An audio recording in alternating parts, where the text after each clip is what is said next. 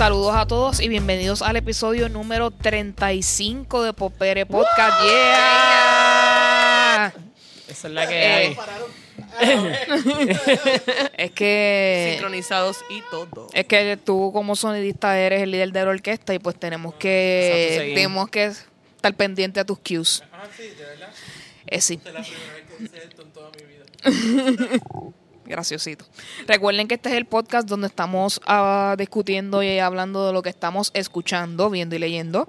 Antes de comenzar, siempre tenemos que dejar saber quién es Pop PR. Comenzamos con nuestro querido Alegrito. ¿Cómo estás? Estoy súper bien, este, estoy bien pompeado, tengo la chakra alineada y me levanté contento, me levanté feliz, en verdad.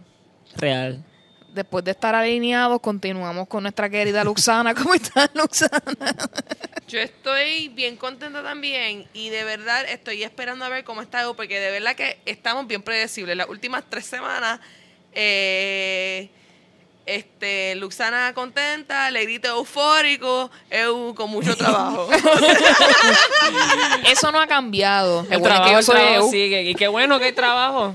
Este, estoy cansada, pero estoy bien. Este, estamos funcionando, no sé. Este, esta, esta semana, día a día. este fin de semana va a estar interesante porque voy a ver a mi grupo de música que fue favorito para hace mucho tiempo, que Black Guayaba tiene show este fin de semana en el Centro Bellas Artes y pues tuve a tener la oportunidad de verlos de nuevo, eso va a ser un fin de Eso semana está cool. Este, pero aparte de eso, el tema de hoy que vamos a conversar, este, a nosotros como pueden habernos eh, ya leído en los, o sea, o visto o escuchado en los podcasts anteriores, somos 90s people. Y por tal razón hoy early 2000s people, así que eh, nos forjamos en esa época de los 90 y los primeros 2000 y la música pop de esa época pues cala muy hondo en nuestros gustos personales, así que esperando que el fire truck siga pasando por ahí. Sí, yo como que wow, o sea, que somos nosotros los que estamos en fuego porque está llegando bien Esto cerca. está bien.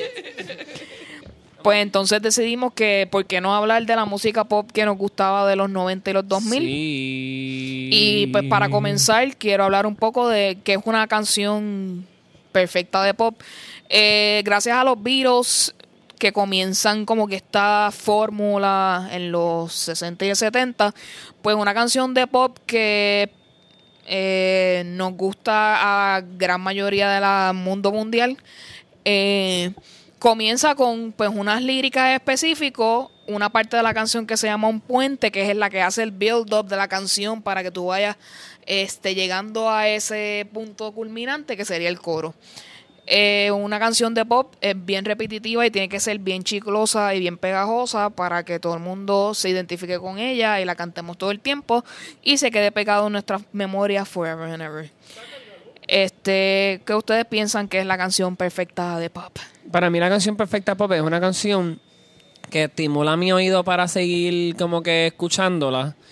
También estimula mis sentimientos llenos de alegría y los llena de una nostalgia de amor como que irremediable. Eso para mí es una canción pop. Como para mí a- un ejemplo pop ahora para mí bien cool es Ariana Grande, pero yo no sé si eso es pop. Eh, sí, técnicamente lo es. Yo creo que ahora mismo ella, El ella es la persona que representa So, como, como que, ese, llama- ese estilo. Ahora, realmente yo pienso que ella es la el persona. pop cambia cada, cada década, en realidad. Sí. Sí. Así que la, necesitamos que ahora la etnomusicóloga entre Nos- nos aquí tira, tíralo, tíralo, Pues, tíralo. eh, lo que pasa es que EU dijo ya la palabra clave, chicloso. Porque eso, eso es lo primero que yo pienso pop. Pop, eh, incluso dentro de la definición de pop, muchas veces ponen automáticamente bubblegum pop. Pop Bubble- es bubblegum. Eh, este, eso, Oh. el catchiness. Pero también es un género bien ecléptico y cambia cada década porque es como una fusión de todo lo que está de moda en this watered down version. Eh, Así tiene que ser comercial, eso no hay de otra. Y sexual. Y, y No yo necesariamente. diría que, que tiene más obligación de, de ser happy go lucky que de ser sexual. Pero y yo- con todo eso hay su Pero la lírica tiene que tener como que ser para mí como Innuendo, que puede, tiene que ver, puede Sí, tenerlo. sí. En la gran mayoría de eh, las eso ocasiones. es bien pop, es bien pop. es bien pop. Este, Ok. el como que el, el Hit Me Baby One More Time, el, el eh, Mandy Moore a los 16 años, Your Love Like Candy. Mm, what are you saying, ladies? Mandy Pero Moore. nada. Wow. Sí, de eso Este, vamos a hablar ya mismo. Pero, pero sí, eh, el pop eh, es reconocido. Por eso están eh, hateados por los intelectuales, porque los intelectuales musicales son como, o sea, los elitistas en realidad. Eh, porque tienen esta idea de, de purismo musical, como que... Y que la música, y que tiene que ser como que y la sofisticación ah, musical. tienen que tener estas notas que nadie toca nunca y tienes que tener una melodía y un ritmo que sea bien dificultoso para ejecutar, pero que se oiga bien lindo, no sé, como que... Y yo soy súper pro pop, porque la realidad es que, ¿verdad? Esto sí trae lo de la etnomusicología. Eh, que la etnomusicología básicamente se basa en estudiar cómo la música de un tiempo representa lo que estaba haciendo la humanidad en ese momento, porque el arte que hace el ser humano representa lo que el ser humano estaba pasando, igual que la, que la arquitectura, igual que, que este, las leyes que pasan en ese momento, todo, todo va en sincronía. Pues eh, el pop, ¿verdad? Es como que el, el más watered down version, bien ecléptico con lo que esté pasando en el momento. Lo que sí es un elemento que sí pasa mucho en el pop es eh, la percusión es bien importante en el pop, algo bien rítmico. Este, pero nada, yo soy súper pro pop porque pienso que representa a la gente, representa a la masa y eso es bello. Sí. Porque sí, tú puedes ser bien elitista y no, el, el, el bolero más puro porque estas baladas pop son trilly. Y yo estoy de acuerdo que hay momentos en el cual la música pop se pone demasiado boba y es como un kinder music que para mí es como un Uy. poquito demasiado de, de, de zángano. Y pienso que muchas veces en la radio o lo que es the man de la música subestima lo que es la inteligencia de una persona promedia. Porque es como que, ah, es, es la clásica, ah, la música más popular es la más mierda. Ah, pero eso es lo que la gente se le pone en la no, radio. en la radio. Y nada, pero en realidad yo pienso que uno le- se le puede ofrecer a la gente un poquito más de variedad lo que hay. Yo creo que sí. Pero, pero pienso que la música pop este, es bien importante porque no todo el mundo va a, a querer escuchar Florence and the Machine y Muse. O sea, hay personas que son, este, hay personas que, que, que, que no están obsesionadas tanto con la música o sencillamente hay personas que eso no es un enfoque de su vida. O y que tienen un gusto particular tien- que escuchan salen de, un, un, un área nada más de la música y no se expanden como para... Exacto, porque precisamente este porque yo pienso que hay mucho juicio de ah, esta música es, es mierda y entonces tú eres una persona también trilly porque esa música es trilly. Mira, a veces esa música es el escape de diario de- de una persona, de una, persona, persona que que está sí. bien chava. Y a veces, como dijo Evo, es la, la única música que a la cual son expuestas. Así que yo pienso que no es ser antipop y no es ser, ah, eso es lo que escuchan las masas. Yo pienso que para mejorar la situación lo que hay es como que encourage un poquito más, quizás de fusión, Sí, sí. variedad y... y- Y, y también como que yo creo que esa música, no estoy siendo bien, quizás es más mi opinión, pero yo creo que esa música fue creada para como que no que la gente viviera como que en esta nube, pero como que para distraer de en realidad de muchas situaciones grandes que pasan y al tener ese ritmo musical y esas artistas preciosas y, al- y, um, y muchachos bonitos este cantando, pues como que uno se siente más, más tranquilo y no tienes como que enfocarte en tantas tantos problemas existenciales. es una fantasía, Ajá. definitivamente. There you go. Este... Y no se sienta usted cohibido, escuche pop y cualquier Ah, no, otro. escucha de todo realmente para que puedas formar una opinión informada de si te gusta o no y cuáles son las bases y las claves de, de cada tipo de música. Este, no podemos eh, hablar de este tema sin hablar del cuadrado del poder en el pop de los 90. Eh, para el que estuvo en esa época, claro que tiene que saber que Britney Spears, Christina Aguilera, Backstreet Boys y NSYNC. Eh, obviamente estas son las cuatro iconos de esa época que marcan pues la tendencia sobre la música pop de los eh, 90 y 2000. Eh, vamos a empezar siempre con Britney porque yo pienso que Britney Spears es la reina. Ella es la non plus ultra de lo que es el pop. Pero, pero. No, no. ¿Cómo que se dice eso? Muchas personas tienen muchos problemas existenciales con Britney Spears, es la reina del pop.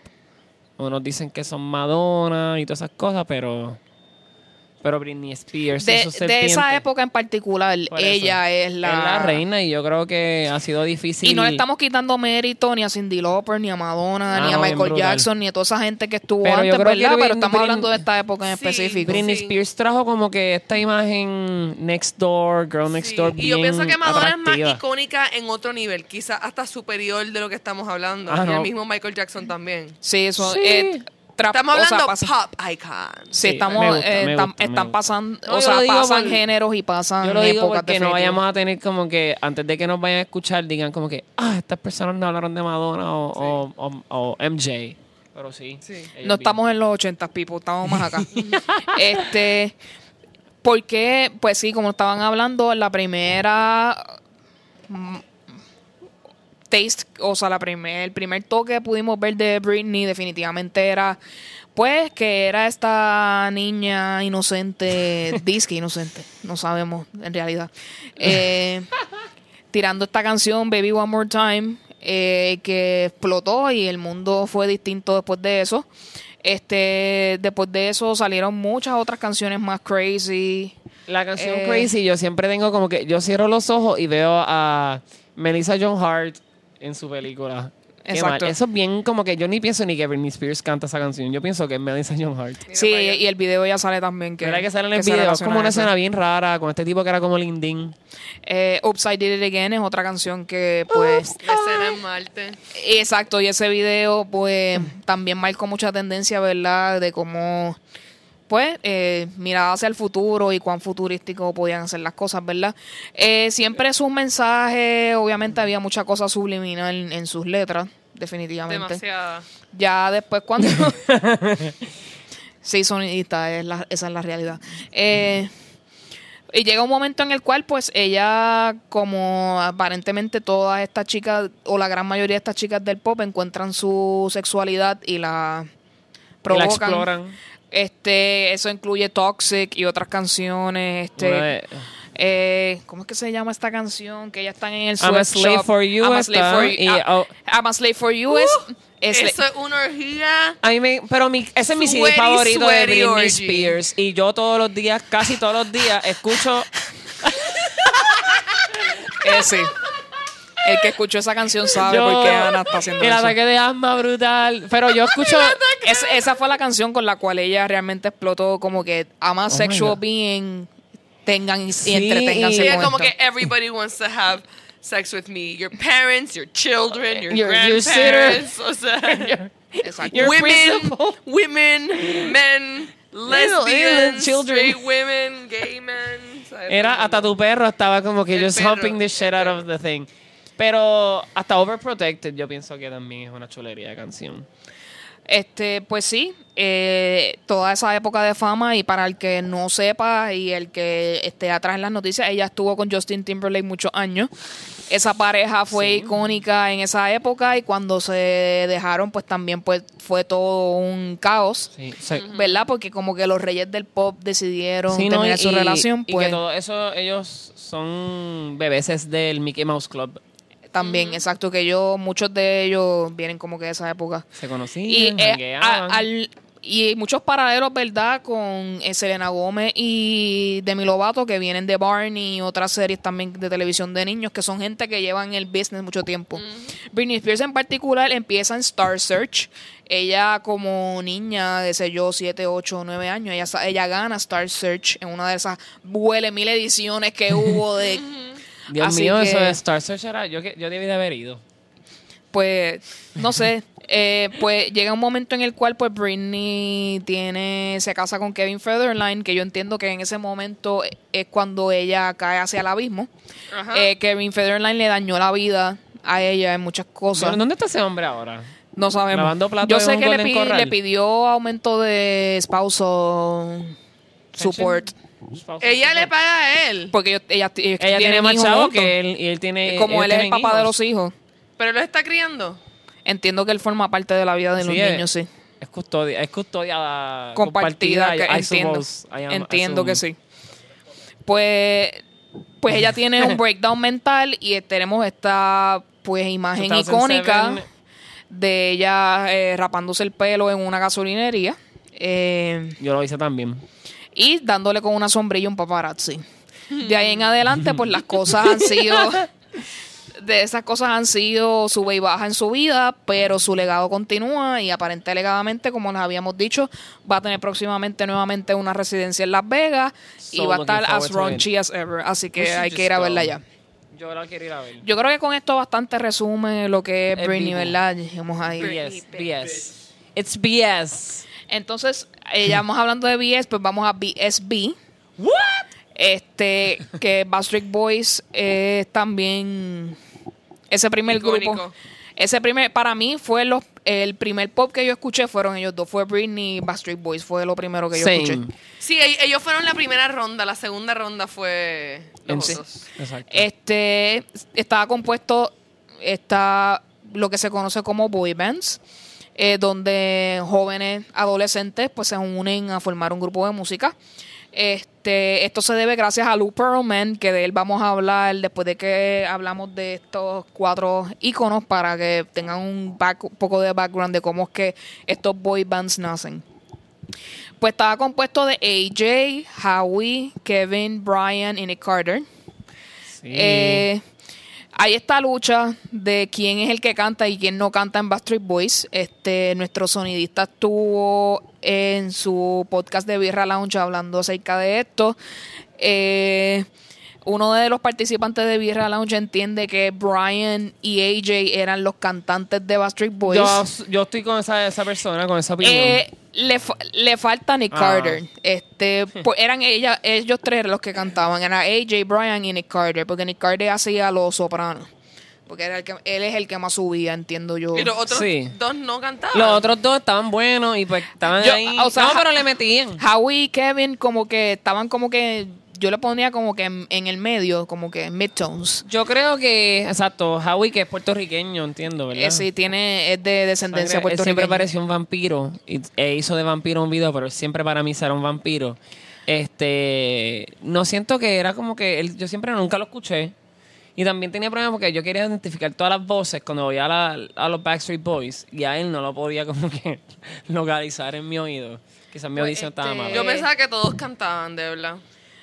Entiendo que cantaban todos a cierto degree, pero había algunas voces que tú podías realmente distinguir. Asumí que eran más. El que más yo me acuerdo teniendo solo es Brian. Claro, porque era Sí. bello. Porque entiendo que Brian ese. era la voz como que Sí, el más- alto, como que la voz. Yo creo que él era el que tenía la voz como que más estable, como que, que podía como que coger todos los beats y todos los sonidos. Ellos, eh, estos grupos siempre escogen una persona to be the main person y a veces no me está claro si es la persona más talentosa o qué A veces ni siquiera es como que él no era como que quizás el más que la gente estaba boy crazy over him. Eh, no, No definitivamente. era no. Nick Carter. Sí, siempre. pues, Por eso que como que eh, I remember being a young teenager y como que my boy craziness con uno de para los- mí, siempre yo, mi crush era con Brian. A mí, ese era, era el Sí, mío. él tenía algo también. Este, la canción que para mí es la icónica es Everybody. Como que esa canción es la que me llama.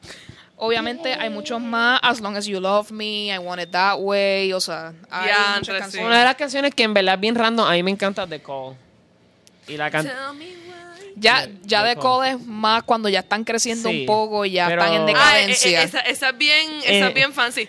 Yo tengo la recuer- el, yo tengo el recuerdo de la primera vez que yo vi Yo ese también, video. yo también. Pues yo me acuerdo que yo era bien fanática. Incluso yo era Team Backstreet en la de NSYNC o Backstreet. Yo era Team Backstreet. yo Pero también he sido, yo creo que básicamente Backstreet No- también. nunca Pero me yo me acuerdo de ese video y esa canción. Yo me acuerdo, yo viendo el video, yo súper fanática. Yo, yay, una niña. Y yo viendo el video y qué sé yo, y yo, esta canción. Y yo, como que, yo, diablo, Backstreet Boys se está pegando cuernos a la novia.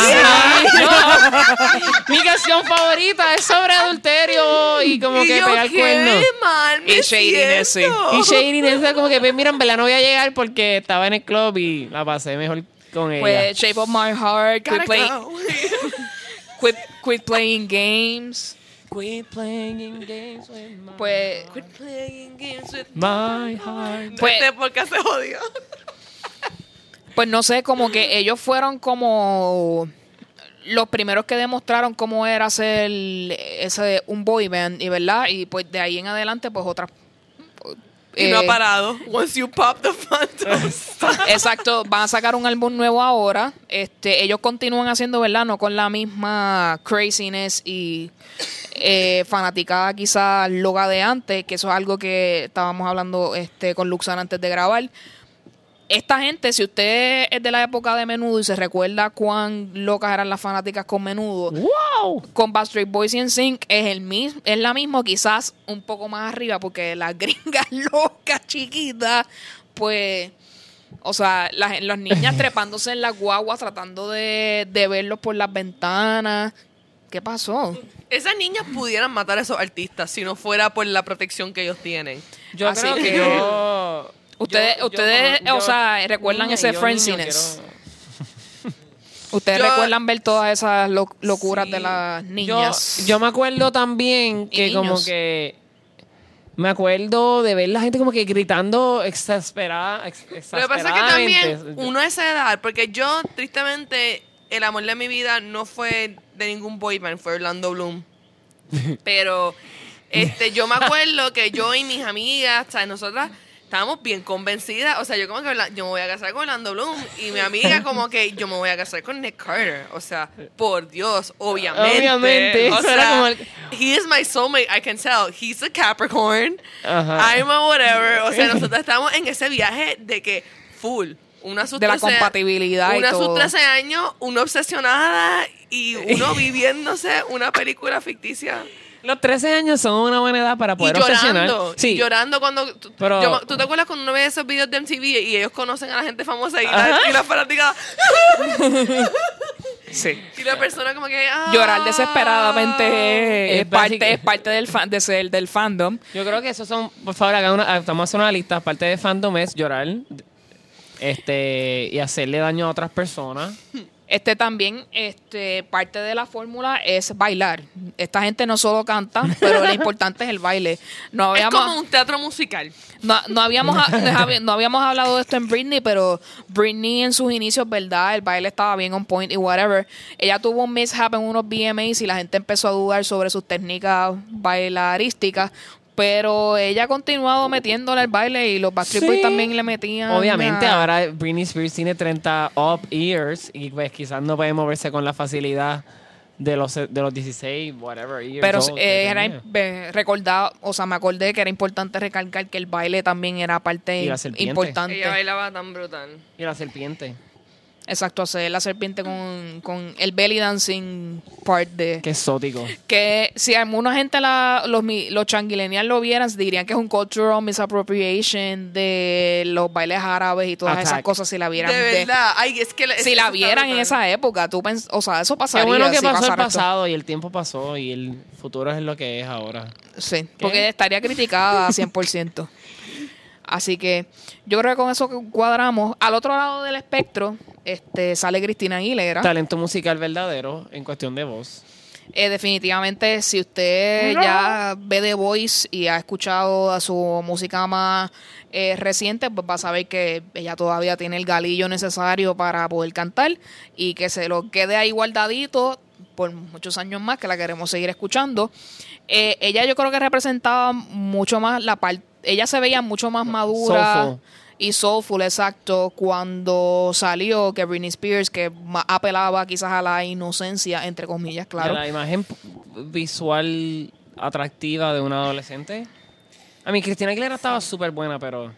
El pro- hay un problema con Cristina Aguilera y Britney Spears y es la dualidad automática de, de porque eh, mano yo me Que acuerdo mucho que, chisme uno leyó en Pop yo me acuerdo que yo vi hasta en VH1 yo me acuerdo que yo vi Cristina Aguilera hablando sobre su vida y ella literalmente cuando ella saca su álbum fue como que ella había estado en Mickey Mouse con Britney y qué sé yo y de momento Baby One More Time Topping and Everything y ella como que what the fuck y, Y- yo estoy en high school y Britney está rompiendo como que Ajá. por todos lados. Y ahí fue que ella se puso a buscar para pa launch her solo career.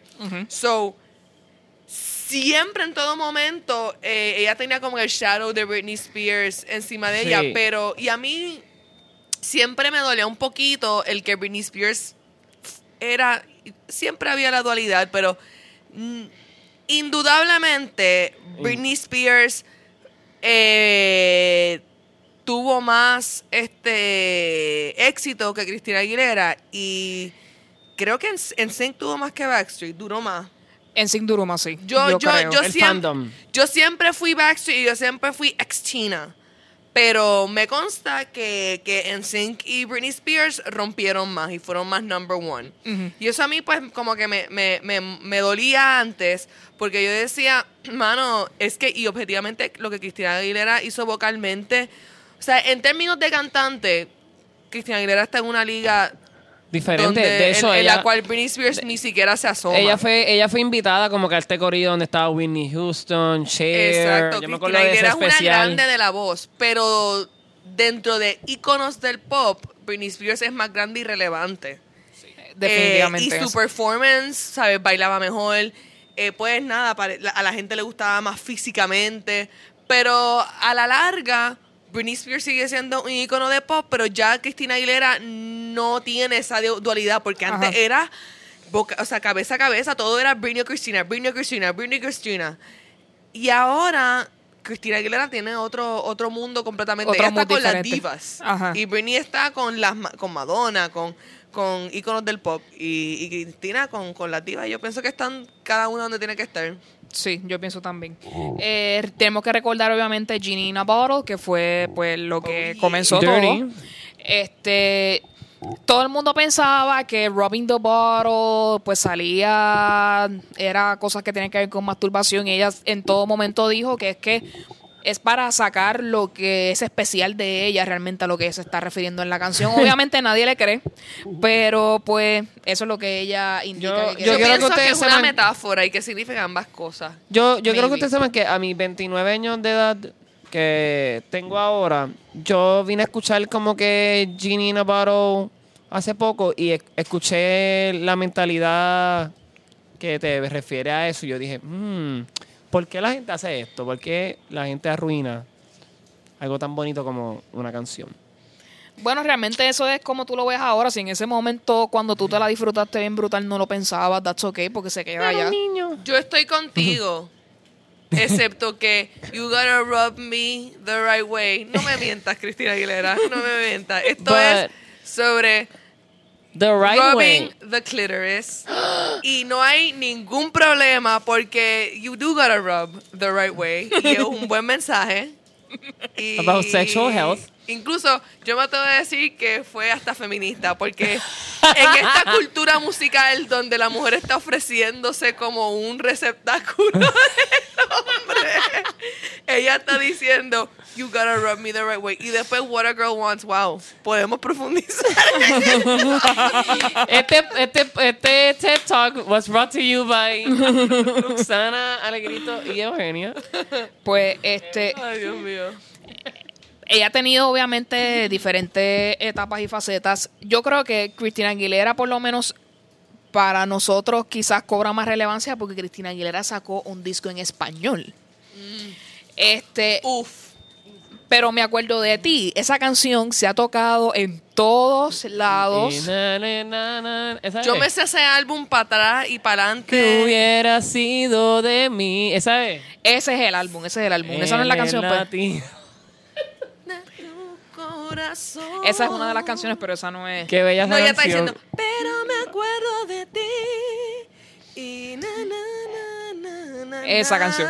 na. Yo creo que Pero me acuerdo. Porque ah, yo entiendo que esa canción en Puerto Rico, eso explotó como que Cristina Ella cantó, cantara en español. ella cantó con Luis Fonsi en Way Back. Lo que pasa es que ¿Verdad? ella- entiendo que su papá o su mamá, no sé, si- Su no, papá es colombiano. yo entendía que era Honduras o, sa- o de Oh. Salvador. Uno, no sé. Bueno, Aguilera, el papá. La mía era la de No me des falsas esperanzas. ¿No es esa canción? Sí. Sí, Eh, ok, estaba en qué ese bien, disco, qué sí. bien, qué bien. I remember. Es que ese sí So, yo- todo el mundo debe saber el álbum. Todo el mundo debe Eh, Sí, el sí, yo estaba con ese álbum. Así, mira. Así que por eso yo entiendo que hay una conexión más con nosotros. Pero también, eh, cuando ella sale, saca Dirty, pues sale esta y- versión hipersexual sobre ella.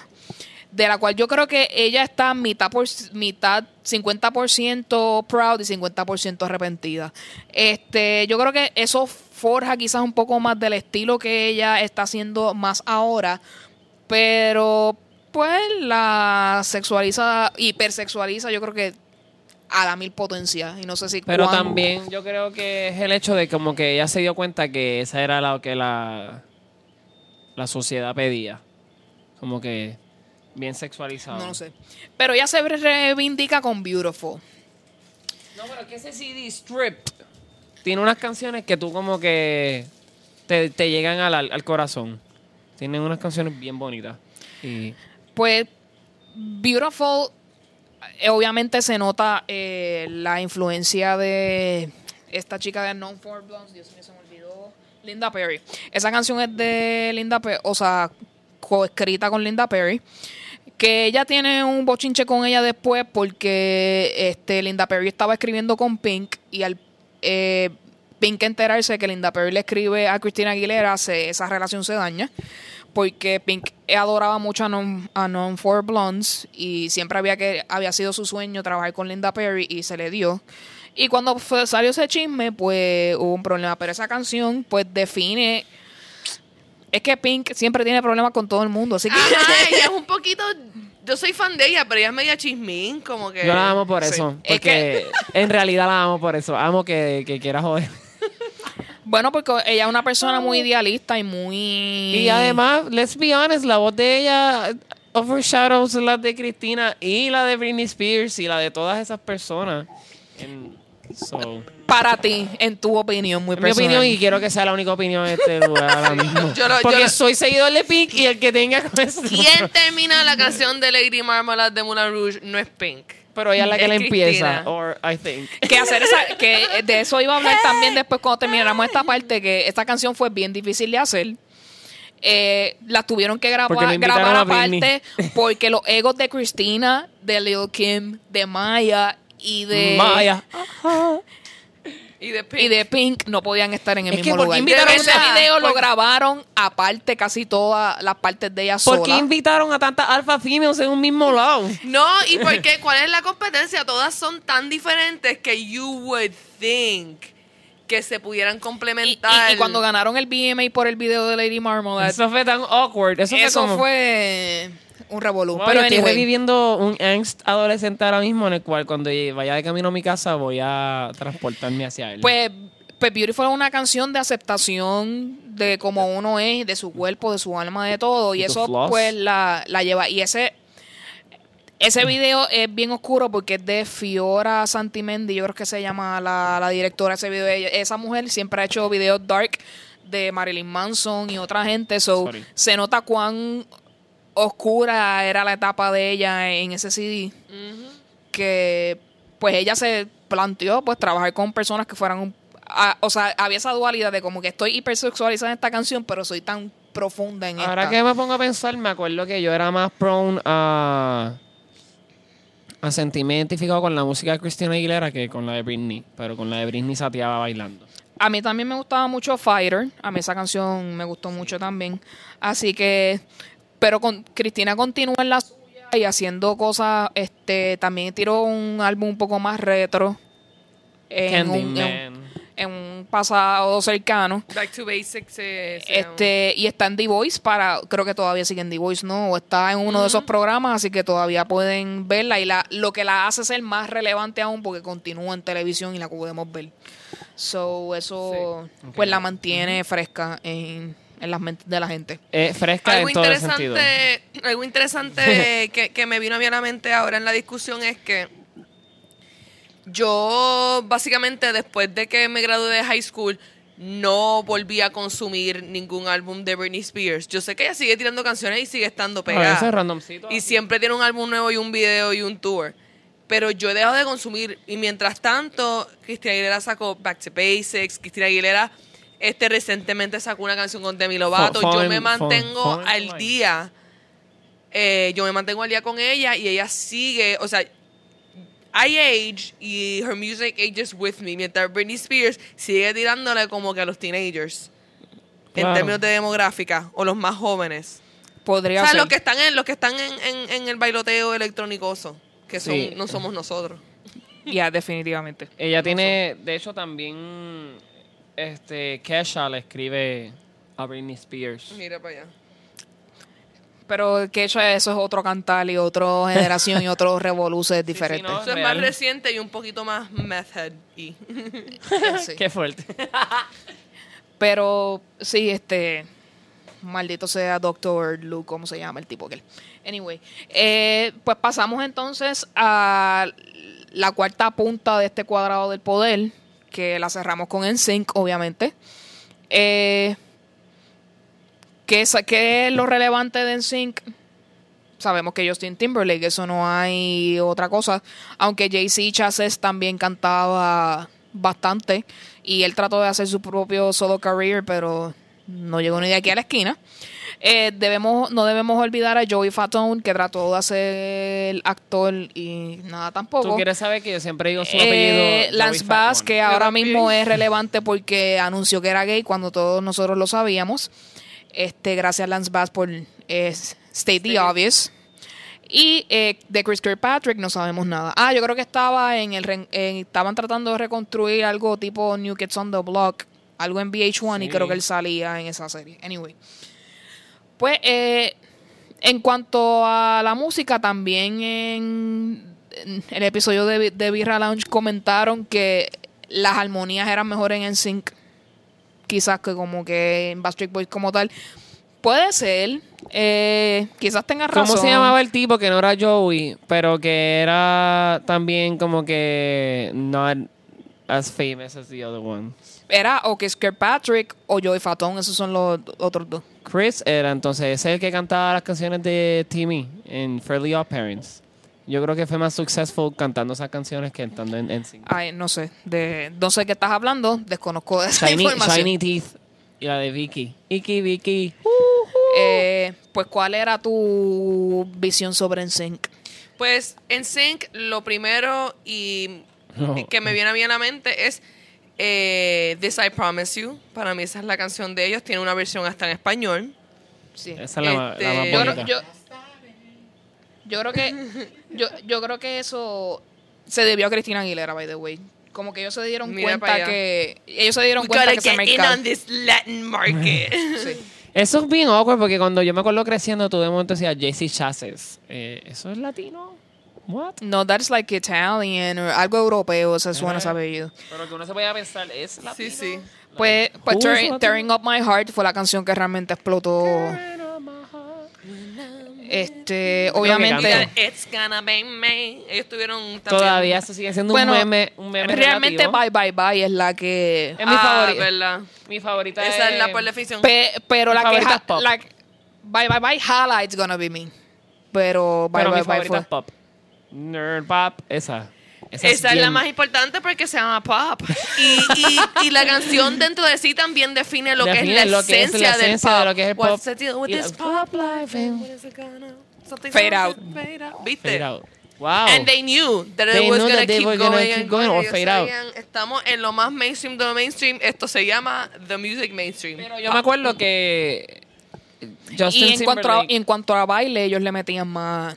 Sí, Perdón la expresión, pero bellaco. Permiso, pero Justin Timberlake es hands down un excelente showman. Beso sus pies Sí. y su cuerpo también. Exacto. To be clear, me gusta más Backstreet Boys que NSYNC y to be clear, me gusta más Justin Timberlake que todos ellos. Que todos o los sea, todos, todos los demás. Todos los demás. Goodbye. Como que, wow. Pues sí, Justin. definitivamente, pues brilló por demás. Este, y sus influencias Michael Jan- Jacksonísticas eh, son, yo creo que parte clave también de que. Yo, yo tuve el placer de ver a Joey Fatone este, cuando trabajé en Disney. Lo vi de lejos y como que lo seguí un poquito porque quería verlo de frente. Y cuando lo vi de frente parecía como que ese tío que invitan a una reunión familiar y como que no lo ves hace tiempo y solo no te acuerdas de él. diantre, Ese es él. eh, la otra canción Sin odiar, de hecho, sin odiar es mi opinión. que también medio duro fue Gone. Oh, Gone. Esa canción como que te llena de tristeza. Porque está Sí. Déjame ver algo un momentito. Es que tengo que ver. Pues eh, conectando, ¿verdad? Con Exy y Justin Timberlake. La canción Cry Me a River de Justin Timberlake tiene mucha relevancia en el pop. Primero, El mejor CD del mundo. porque obviamente yo creo que lo lanza realmente como un ídolo o como un pop icon bien brutal. Y segundo, el shade a Britney Spears en ese video está brutal. A mí me encanta- Que, que la actriz que hayan utilizado para el video sea rubia. Da mucho que decir en cuanto a lo que tiene que ver la canción. yo, yo so. quiero que ustedes sepan que ese CD yo, yo lo escuchaba demasiado. Este, era hasta preocupante. El nivel de esa canción, yo me la sé hasta con los ojos cerrados. Me encantaba. Es que uno lo escuchaba 24-7. uno de hecho, Justin Timberlake yo lo puedo escuchar todavía y es como que Back when we could, back when we heard the entire album. Exacto. Cuando- Back when there was an album. like, there's our albums, pero do we buy them? No, lo que pasa es que hay artistas que no tiran ni álbumes Ah, ya. es como que dos o tres canciones, bye, me fui, gotta Son make my paycheck. Así que yo creo que con esto pues resumimos lo, como dije, el cuadrado del poder en cuanto al pop de los 90 early 2000s. Por favor. Siempre tenemos que dar este unos eh, honorable mentions. Como indicó Luxana, Mandy Moore, antes de que usted la conociera como actriz y personaje, unos personajes principales de This Is Us, ella era cantante de pop. Voy a llorar, ¿por qué? ¿Tú me hacer? Ella está en This Is Us. Ella Sí. es la mamá. Alegrito acaba de hacer Whoa, un- I may need to un, watch un- this. un catwalk ahora mismo. Es la mamá. Ella es Eh, Rapunzel, pero ella es la mamá también. Pues, pues ella también cantaba sus cancioncitas, cancioncitas de pop, uh, Missing You Like Candy. Pues Candy era su canción. Eh, mención honorífica a 98 Degrees, que Pero era ahí donde también, sale. 98 pero también Mandy Moore con la, can- la película de A Walk to Remember. Ella se tiró esta canción So I Angel. Y nosotros todas ahí como que feeling her. Sí, esa, esa, esa So, película eh, es una de mis favoritas. I Primero, have fun memories. eh, yo tenía un crush bien brutal con Shane West, así que esa, esa película Yo tenía un crush hizo- más severo, fíjense, se me va a sorprender con Mandy Moore y todavía está ahí. Yo también, yo también. es que Ah. tiene esa inocencia como que... ah, Este sí, no fui yo. Como que es súper inocente. Sí, ella era como que más on the decent side of things, ¿verdad? Sí. Este, Qué bueno que era decente, en verdad. Y la otra, y la otra que, que hace... Eh, Las hermanas Simpson también estuvieron envueltas en esto, tanto Jessica como Ashley. Jessica Bimbo Simpson. Oh my God, Jessica is that chicken. Remember when she was the stupidest person on TV? Ajá. Como que Eh, gracias chicken gracias a. MTV. Entonces, con esto traigo a 98 Degrees, que ahí de donde sale Nick Lachey, Nick que La- es el que, Que, con, que estaba con estaba casado con Jessica Simpson y ahí estamos hablando de su serie en MTV, como ella este Chicken of the Sea, la marca de atún, era atún y ella lo confundió con pollo. Eh, si usted no estaba en la época, no le va a hacer Pero, gracias chiste. Pero honestamente, son uno de los mejores momentos de mi vida en general. en reality TV sí es uno de los Sí. momentos más. No, pero eh, yo, yo pienso que eso me pasó hasta a mí. Yo, yo estaba allí. También estaban los boy band LFO y Old Town, Old que son otras. Eh, wow. Pues en el lado más eh, como, que, como que bien decent people también. como cantautora estaba Michelle Branch y Vanessa Carlton La amo a las también. Que lo podemos poner así porque era pop de esa época también. So yo creo que con esto podemos. Vanessa Carlton tiene buenísimas canciones. Ella era una buena. O sea, yo no sé si todavía escribe, pero tiene un montón de letras que son. Para mí el estilo de Michelle Branch me gustaba mucho y esos eran álbumes que yo escuchaba completos todo el tiempo. So era bien interesante ver esas como que extremos de que cantautoras versus pop y fake. Bueno, fake entre comillas, ¿verdad? Pero Sí. pop y como que autotune music, Y no yo sé, creo como que, que... Making My Way Downtown, como que nunca había sido tan y tan y tan. Si usted ve White Chicks va a saber de lo que estamos hablando. Bien White Chick. Gracias a White Chicks, esa canción yo creo que. Y ella tocaba el piano. Bien duro. De hecho, una pregunta. Esto es real. Ok, esto suena estúpido. Ok. La mente de Alegrito Cuando- haciendo estragos aquí. Cuando ella tocaba el piano, ¿sabes que tú la veías? Ella estaba tocando las notas según lo de verdad en cuestión de lo que era el video de música. No, No sé si me estás entendiendo. ¿Sabes? Su Probable- simulación. probablemente porque Estaba tocando las ella- notas que de verdad eran. Probablemente porque ella toca el piano. Por eso, pero- ¿Entiendes? Si cuando una persona que no toca el piano está haciendo así en un piano, están haciendo gibberish. Pero, por ejemplo, cuando Gibberish. yo... Funny word. Este, un gibberish with their fingers. Qué drambólico. Pero Este, pero si tú tienes el conocimiento, Ajá. a ti se te va a hacer eh, counterintuitive hacer disparate. Por eso, porque. ella toca el piano, ella le Pero a cuando ella, lo- ella le ponía el dedo en donde, donde estaba tocando, era la nota de la Sí, canción. porque un- la gente que yo toco el piano bien bien porquería y si a mí me piden que toque en piano una, o sea, que, Una que, que, canción. que hagan un video como tocando una canción, yo voy a tocar automáticamente porque tengo en- el conocimiento ya De lo que- mm, bien parecido a lo que es, si no toco exactamente lo que es, porque cuando uno tiene el conocimiento es como automático. Sí, es que eran, eran, son preguntas que me llevan aterrorizando mi vida desde los 15, 14 años y nunca se había hecho una persona. So, gracias. Gracias de verdad. Pero hay artistas que no Por saben eso- tocar los instrumentos y están en sus videos. Porque yo, o sea, lo noté. En el, en el argot de, la, de las bandas y de la música, eso es un ser un dummy. You're being dummy. Ajá. Anyway, eh, como le estaba diciendo, eh, en cuanto a lo que tiene que ver con Backstreet Boys y NSYNC, ellos fueron creados por Lou Pearlman y eh, su eh, casa disquera Transatlantic Records. Re- Pues resulta que en tiempos más recientes él se robó dinero tanto de Backstreet Boys como. Tan- Wow. Ambas bandas Trash. lo demandaron porque él estaba llevándose parte del dinero de eso para lucrarse. Además de que él tuvo negocios turbios y Ponzi schemes y cosas raras, así que eh, de una persona tan malintencionada y se rumora que aparente alegadamente él eh, abusó de algunos de ellos eh, cuando eran menores porque él hacía slumber parties en su casa con ellos. Así que se rumora que eh, probablemente horrible. miembros de NSYNC o Backstreet Boys fueron víctimas de él. Esto es un rumor que ha ocurrido, o sea, desde que a Luperman lo arrestan, así que who knows what happened. God, se me pararon los pelos. Pero de, de que esa persona tan malvada quizás, pues haya salido algo tan chévere como la música, pues podemos ver que hay cosas positivas un- del hoyo negro negativo de la vida. Este, con esto vamos a pasar al rincón tuitero porque donde está el hoyo negro de las redes sociales, pues ya tú sabes. Es un hoyito negro. Pedophile, Twitter. Social problems, Twitter. Pues eh, eh, Twitter. eh, esta semana se, se vio completamente afectada por la muerte de Héctor Ferrer, uno de los líderes del Partido Popular de Puerto Rico. Sí. Y tras su muerte han salido dos controversias diferentes. Primero, este, la más reciente, pues el, no sé si, yo creo que él es representante, no sé si senador, eh, Manuel Natal, eh, aparente, apa- sale a relucir que es la persona que vota en contra de que el nombre del Centro Comprensivo del Cáncer de Puerto Rico lleve el nombre de Héctor Ferrer. Eh, y, y su defensa es que eh, a veces tiran tantas medidas a la misma vez que él no tiene tiempo de leerlas todas y las que él no puede leer les vota en contra. Aparente alegadamente esta es su versión.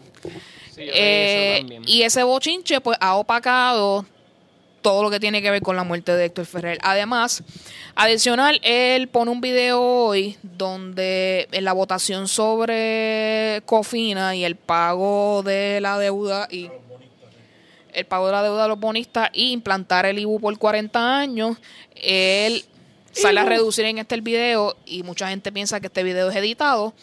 Él diciendo que este esto está afectando el futuro de Puerto Rico, que ustedes va- ustedes senadores que son ya mayores de edad van a estar muertos y nos dejan a nosotros los jóvenes la carga de pagar todo este IBU por 40 años. Ese bochinche ha opacado, Sí. como dije, la muerte de Héctor Ferrer.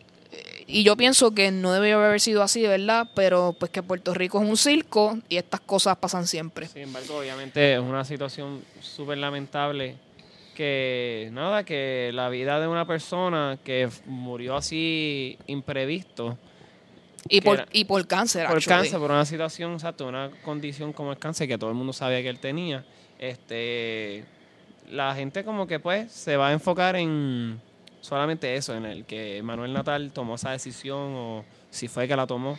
Y pues es, es- es fuerte porque la gente se empieza a olvidar hasta de las cosas bonitas que pueden salir de, de la familia. O sea, no quiero decir bonitas, pero como que de la manera en que se ha expresado la familia. Sí, y los hijos han estado hablando aparente alegadamente muy elocuentes sobre su padre y diciendo que el, de- el- honrarlo.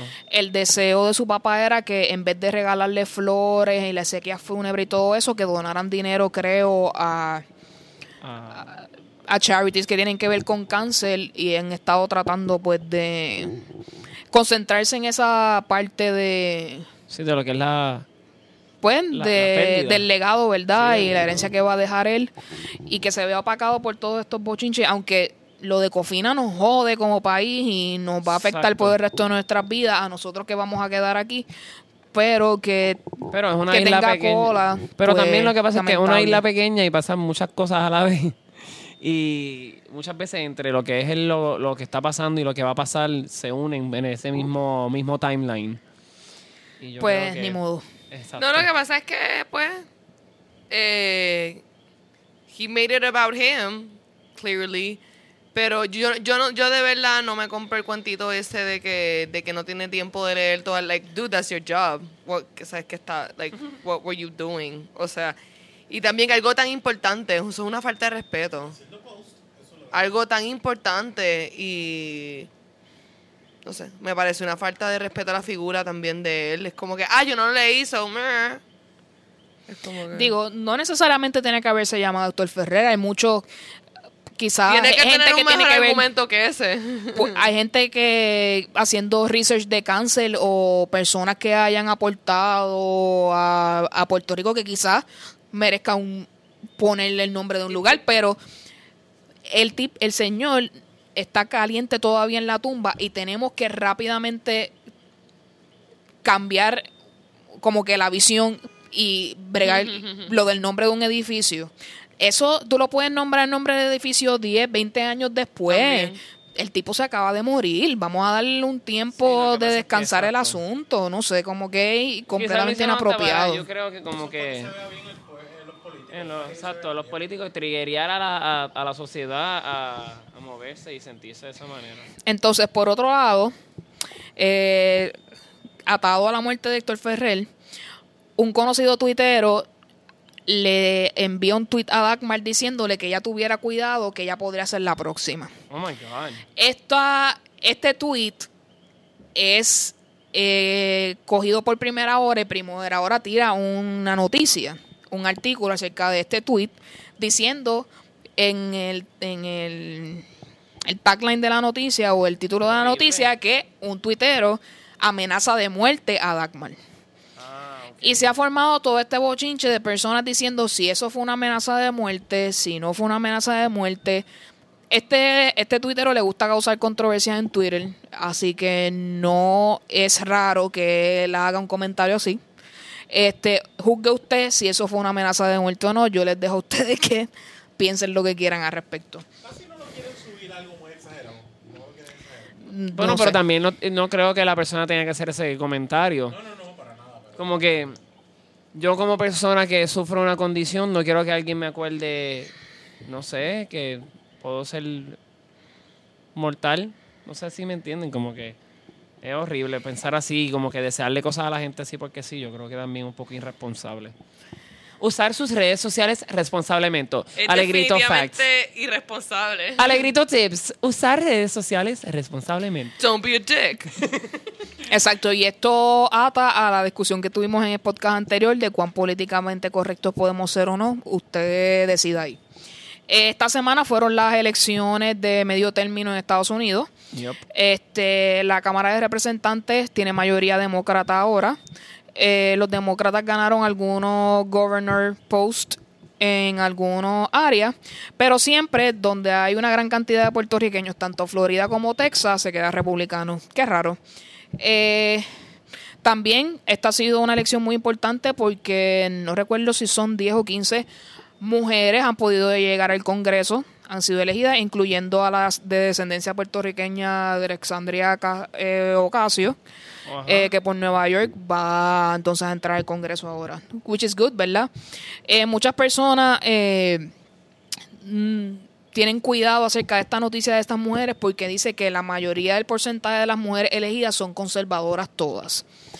Que quizás no ayuda tanto a la causa, A la pero they're causa ya- still, they're still women. They're still women. Y como que siempre va a haber esa disyuntiva este, de lo que es la representación perfecta de la mujer que quiere tener cada mujer. No sé si sonó redundante y- o con lógica, pero... Alexandra Ocasio es conservadora, por lo menos. Exacto. Y las otras son como que una tiene un turbante, la otra tiene dreadlocks. No sé cuán conservadoras de verdad. Pero aparente alegadamente las posturas de la gran mayoría de las que fueron elegidas, aparente alegadamente son on the conservative side. Son Bueno, demo- deben de pero ser son conservative. demócratas. Lo más Sí. seguro son como Hillary Clinton. Son centristas Pero- y los demócratas lo que quieren es izquierdistas ferocious. Sí, no, y que... A la Bernie, bro. Sí, sí, pero que yo pienso que también eh, que tengan su, su religious belief, no creo que cambien tanto el, el hecho de las leyes que... Pues veremos a ver qué sucede en, en, verdad sus posturas en sus distintas posiciones. Eh, con esto del issue de Florida, eh, creo que va a haber algunos counties que pidieron recuento porque parece que hubo problemas en cuanto a la transportación de los ballots a las áreas de conteo, así que parece que va a haber unos reconteos ahí. Así que la política estadounidense siempre con 20 revolú. Hubo mucho shade. También en Georgia cerraron unos sitios temprano. En unos sitios se quedaron sin papeles.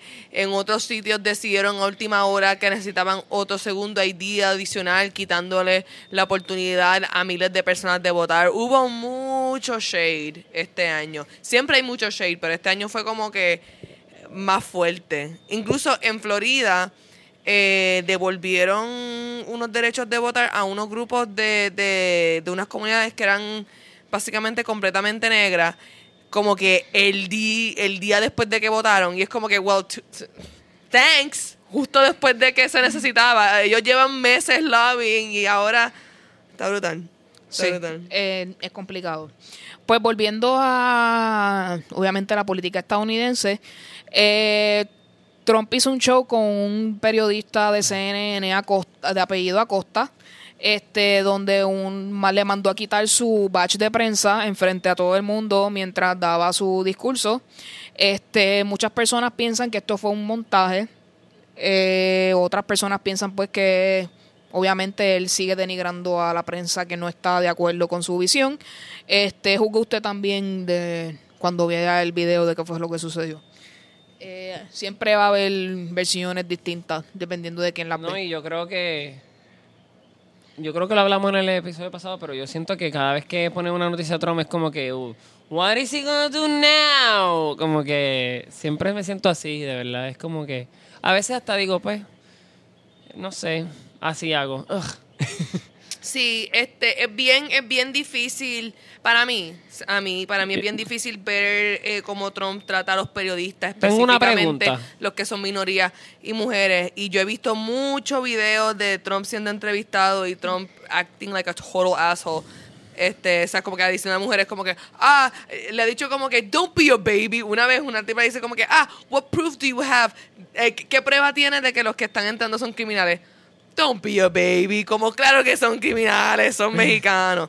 O como, o como que le ha dicho a mujeres como que, yeah, shh, shh, you're done, you're done. O sea, y lo ha insultado. Así que yo estoy Sí, no, y... I don't pero- wanna seem biased, pero como que the facts anteriores eh, no, y- no creo y- que Trump haya sido el bueno. Pero yo pienso, o sea, obviamente no es la buena, no es un buen presidente, pero yo siento que ha sido el presidente que más no lo han puesto como que por ojo, boca y nariz. Como que, Sí. no sé Ese si... es el problema. Él fue el candidato también que no- más nos metieron por ojo, boca y nariz. En términos de estadística, Donald Trump ha tenido on-air time más que cualquier otro presidente en la historia de Estados Unidos. Algo absurdo. Un presidente no se supone que esté tan... ¿Cuándo? ¿Ustedes se acuerdan cuando ustedes prendían la noticia y. había muchas cosas pasando y de vez en cuando salía la cara de Obama? O de Clinton. Esto, o, O de, de o de Clinton. Ahora es como que Trump, Trump, Trump, o de George W. Bush. O sea, yo Ah, veía exacto. la cara de George W. Bush pues cuando 9-11. Entonces vi su cara un montón. Eh, pero Y en la guerra de Irak. pero todo el, todo el tiempo Trump, Trump, Sí, sí, Trump, como que- Trump, como que- Trump, Trump, Trump. No le deben de... O sea, eh, hasta eh, eh, él a veces está hablando de guerra y a veces está hablando de de, De cómo de, odia la de un marca- artista de hip hop. Sí, o o, de sea, la compañía Nike que mucho la odia o algo así. No o sé, estoy sea, diciendo- ¿por qué? Porque en, en- y es yo leí, yo leí que él tú él tienes eh, ay, no me acuerdo, pero es como un 60% más este tiempo en televisión gratis que, que Obama, algo así. El punto Ridículo. es que ha tenido como demasiado tiempo en televisión comparado a otros, este, que en realidad no es ni siquiera que es bad publicity. Ya, es no. publicity punto. Es publicity punto y es como que es, es ridiculous. Es que con el bad publicity is good publicity. Anyway, Exacto. Pero nada, era algo que como que pensé el otro día cuando grabamos se me olvidó como que traer ese tema, pero... Sí, the press is obsessed with him. Pendejos que son, pues. Eh, hubo otra eh, tirador activo, como me enseñaron los otros días, en California, en el club Thousand Oaks. Este, eh, otra persona que se metió a tirotear en ese club nocturno. No quiero hacer un comentario gracioso, Y pero Thousand Oaks suena como una, una ejida. Ok. Eh, continuando, aparente alegadamente, y esto me chocó bastante, aparente alegadamente indican que hubo personas del que estuvieron en el tiroteo de Las Vegas que también estuvieron en este también. These people be wilding. Lo Fucking que es definitivamente, eh, para que una persona tenga que sufrir por la misma situación dos veces, te hace decir como que las armas y la gente portando armas están al garete en Estados Unidos. Los mass shootings están al nivel de que te pueden pasar dos, Dos veces corridas. En, en tan poco tiempo, Dios mío. El PTSD tiene que estar. Entonces es como que fuiste víctima de una escuela y vas a la iglesia y puedes estar en... pro- ¿Cómo se dice eso? Propenso a que haya Sí. un mass shooting porque la gente está en contra de esa iglesia o whatever. Es como un ciclo horrible. ¿De dónde está el control, la salud mental vigilada de esas personas? Eh, Porque, definitivamente obviamente, no lo está. No sé, como que... Y no quiero ni decir salud mental porque... It's not even that. Es más como que... ¿Dónde está? ¿Por qué darle la pistola a un odiador? Como que no sé si estoy sonando bien ¿Y que utópico. muchos de estos shootings pasan en California y en Florida? Hell is there. No sabemos. Porque a veces, de vez en cuando, que si Georgia, que si Delaware, pero todo el tiempo California lleva varios. Florida también. Yo siento que Y Florida lleva varios. el ataque. Pues así It's not the continuaremos. state anymore, I guess. It's a gun state. Pues tanto condolencias a, a la familia de Héctor Ferrer como a las víctimas de este shooting nuevamente. Eh, en el día de hoy ha, sali- ha salido a reducir que ha habido fuegos forestales bien heavy en California. eh, que también es otra noticia, ¿verdad? Triste en esa área, que para colmo se incluye en la misma semana donde ocurre este tiroteo. Y pues pasando entonces al faranduleo, no se preocupen, eh, las Kardashian fueron desalojadas de Malibu, no están afectadas por el fuego, Qué malo que no sé. ah, no, I can't say that. están fuera de sus casas, pero no podemos decir lo mismo de Caitlyn Jenner. Caitlyn Jenner salió de su casa, pero su casa se quemó. Así que el fuego está bien heavy, así que cuidado a toda esa gente que está en California, que estén bien en esa área cerca de Malibu, que es, es fuego está al garete, es el Woosley, Woosley Fire. También el. Si quieren averiguar más este- información en las redes sociales, ese es el hashtag Woosley Fire. iba a decir algo y se me super olvidó. Yo creo que ahorita me acuerdo. Pues continuando con las noticias de farándula, cosas un poco más, este, no sé, Up. exacto, Oh, pop. We're contentas. gonna bring you the pop to uh, this podcast. Este, Hilary Duff ya parió, Yes. Este, ella y Matthew Coma ya recibieron a su, creo que hija, No vi su género, pero sí sé que tuvo el bebé. este, Bueno, es undecided oficialmente. exacto, no eh, los millennials no podemos asignarle género a nada, Sin así embargo, que- somos la gente que más celebramos género in, in, in birth, in like pre-birth. exacto, gender reveal parties. Pero yo quiero decir un comentario. Este, yo veo en mi timeline gente haciendo sus gender reveal parties. Entonces, simultáneamente veo en mi timeline estos haters de los gender reveal parties. Entonces, es como que, ah, me dan asco. Eh, eso está. Y, y ahí me da risa porque es como que, mano, yo entiendo que tú estás woke y yo entiendo el gender fluidity, pero ellos no están tratando de hacer nada malo ni de atacar a su hijito de ninguna manera. Sencillamente el doctor les dijo, es nene, y ellos están pompeados, Pompeados. hicieron su actividad. ellos simplemente están, eh, Yo, haciendo relevancia de lo que la biología hizo en la creación de su hijo o hija. Yo creo que yo creo que cuando yo se, vaya a ser madre yo me voy a tirar algo bien hipster y voy a hacer un gender reveal party y amarillo y voy a decir undecided because I'm not gonna stifle my child by assuming Y yo le voy a comprar gender. como que cosas de todo. O sea, es como que si es hija, le voy a comprar una un, un warehouse. como que un bate y un bate y una bola. un sledgehammer. A mí siempre me ha molestado el, el Gender eso- eso- perspective. No, Ah, a mí lo- lo que me ha molestado es el el- el límite. a mí no me molesta, a mí me encanta que boys are blue, girls are pink. A mí lo que no me molesta es como que, ¿por qué no pueden shake it up? Eso es lo que a mí siempre como que nunca me, me, me cuadró. O sea, nunca me ha parecido nada malo que se asocien ciertos Pues géneros nada, con hacemos, hacemos un gender reveal que las bombas son azules y A mí y me acuerda, esto de para gender review me acuerda el video quiera. de la nena de como que te lo dije, te lo dije. Y la de O, o yo creo que yo voy a tirarme, yo dije amarillo undecided, pero yo voy a tirarme violeta. Lavender. Y dice, it's royalty. It's a baby. I'm gonna do it and it's gonna say it's a baby. pues eh, pero anyway.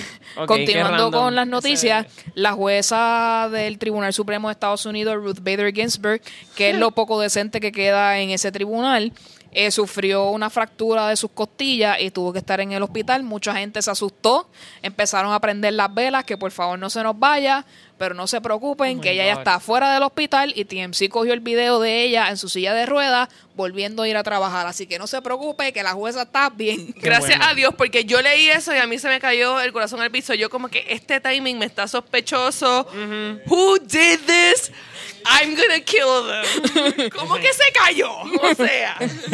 Así que La ella está bien. no se cae así por sí sola. There you go.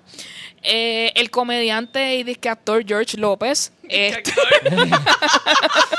LOL. No sé. I fucking love this, de verdad. Como que disque actor. fue, fue, Como wilding aquí. fue acusado de battery porque se puso a pelear con una persona gracias a Trump. Así que fue acusado formalmente sobre battery. Pero así muy que bien va a por ser. George López defender su raza y toda persona que un hater must get beaten up by a comedian. There you go. Este, esta semana también fue, creo que fue ayer, el desfile de Victoria's Secret. Sí. eh, donde Adriana Lima se despide de ser lágrimas. una eh, Victoria's Secret Se fue Angel. volando, se fue volando. Así que este, una de las mujeres disque más linda y más sexy del planeta se, deci- se va de Victoria's Secret. Así Yo que, leí un... que la no sé, las menores que están ahí sigan el ejemplo. de Honestamente, su yo no sigo legado como esas modelos de hace tanto tiempo como para saber quién es la relevant model ahora mismo. Yo Pero tampoco. Para, leí eso y de- alguien dijo como que, ¿por qué voy a ver este, el, el, el- ¿cómo se llama eso? El Victoria's Secret Catwalk, vamos a ponerle así. Este, honestamente, yo dejé de verlo hace mil años atrás, pero espero que Adriana Lima entonces ahora en su despido, en su retiro, sea una gran madre y, y pues siga procreando hermosuras como ella. There you go. It's my only Bu- wish. buenos deseos. Este, Dwayne Wade y Gabrielle Union también recibieron a su hija, que fue por medio de su surrogacy. Yo no sabía esto. Este, Yo los amo a ellos dos, de verdad. Ella no puede tener. Ella tiene algo que no puede tener hijos, no sé. Ah, pues no sabía ese detalle. Este, eh, cosas bien interesantes. El Chapo, el juicio del Chapo va a empezar ya mismo. Eh, el Chapo hizo, eh, por medio de sus abogados, puso una moción para que le permitieran abrazar a su esposa cuando empezara el juicio, porque no la ha visto en mucho tiempo. Y el Tribunal de los Estados Unidos le denegó la petición de poder abrazar a su esposa, así que pobre el Chapo no la va a poder abrazar Oye, cuando la pero un vea. abracito, Wow. oye, como que... Pero un abrazo. Ella no le va a pasar nada del abrazo. o sea, Pues- yo, es que yo creo que todo el mundo merece un abrazo, de verdad. Y por eso es que ocurren los crímenes, porque no le dieron suficiente abrazo. You So, que lo esté pidiendo ahora... Pues vamos a hablar de los satánicos están vueltos locos. Eh, la iglesia oficial de los satánicos, como se llama, el templo satánico, demandó a Netflix y a los creadores de The Chronicles of Sabrina porque en uno de los episodios sale eh, El templo. el- la efigie como tal de, El de, de- ajá, del Satanás que ellos adoran. Eh, aparentemente, pues esto es como me imagino que es apropiación de su religión, me imagino, y por eso es que están demandando. Y, Bien eh, grande la demanda, de hecho. y a la posibilidad de que quiten a Sabrina de Netflix es bastante grande. Así que está Oh. peligroso esta situación. De verdad. Sí, la noticia cuando yo la leí, yo se la estaba leyendo a mi papá. Mi papá me dijo, pero ¿en qué está pensando la gente? Porque hasta American Horror Story ahora mismo es como que tiene un montón de cosas satánicas y, Sí, eso es lo que a mí no... no y lo, es como un medio rip-off de The Omen.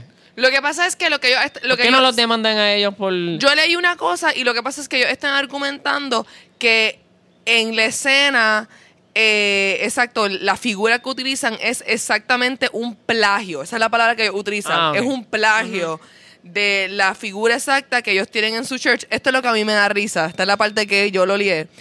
Ellos piensan que Chilling Adventures of Sabrina is going to give Satanism a bad name. Sí, yo leí Porque eso hasta también. ahora todo, lo- todo el mundo estaba como que those Oh lovely God, Satanists sí. are just trying to do their Lucifer's good deeds. Exacto. O sea, And what are Lucifer's good es deeds? como que newsflash, guys, como que Cuando estaban sacrificando personas según lo que es la religión, como que...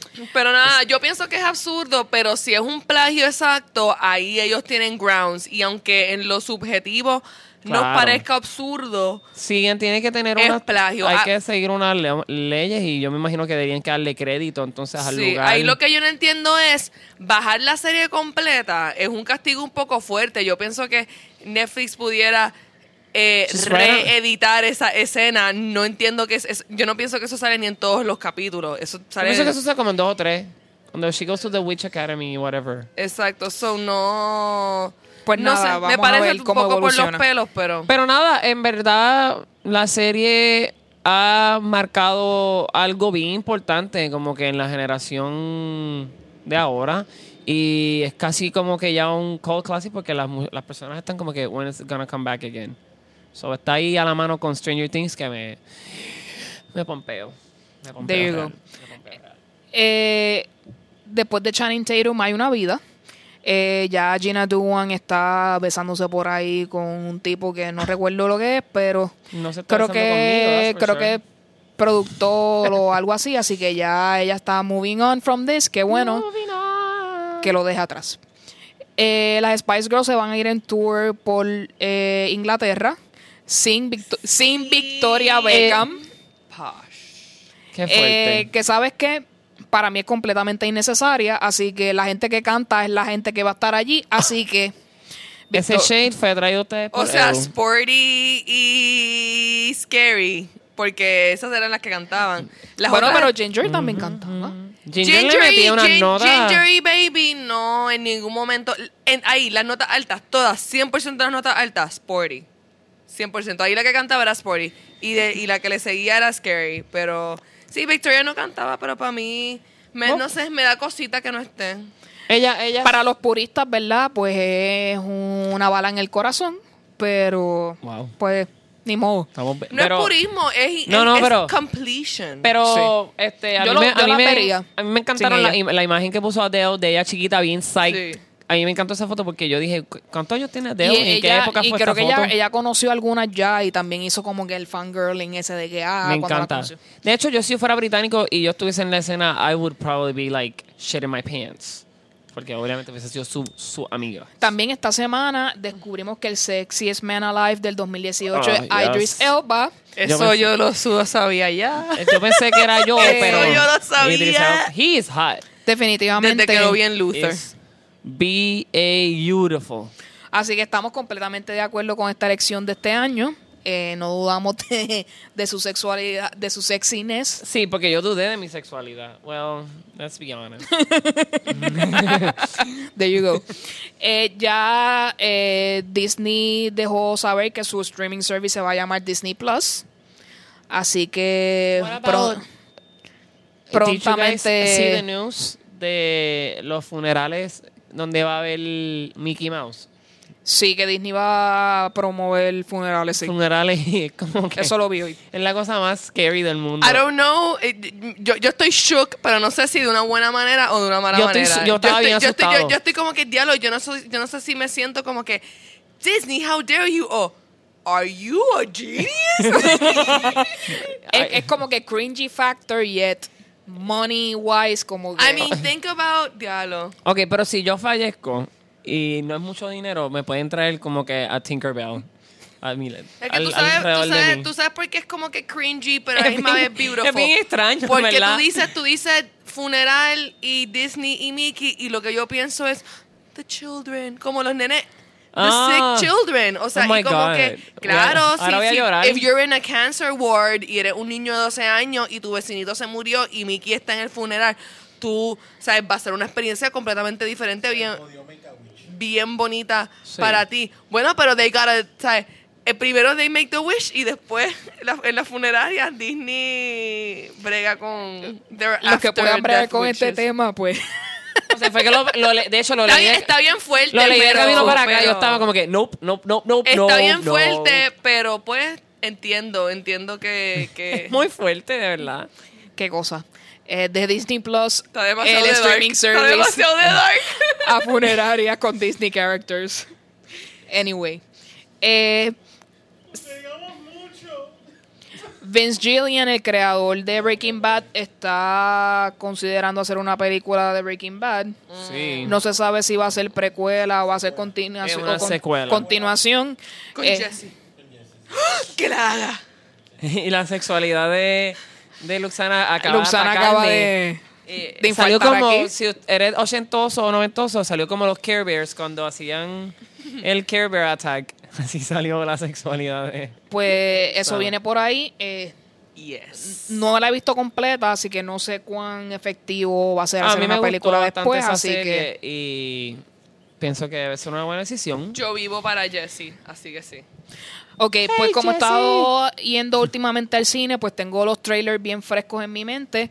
Eh, yo hablamos de estas películas anteriormente, pero siempre las quiero recalcar para que ustedes las vean y nos dejen comentarios de qué es lo que piensan al respecto. Eh, Widows, que es la película donde sale Liam. Neeson y Viola Davis, que y también sale Michelle Rodríguez, que son de estas esposas que tienen que ir a salvar la reputación de sus maridos. Sus maridos que eran como que convictos. y Sí, yo creo eh.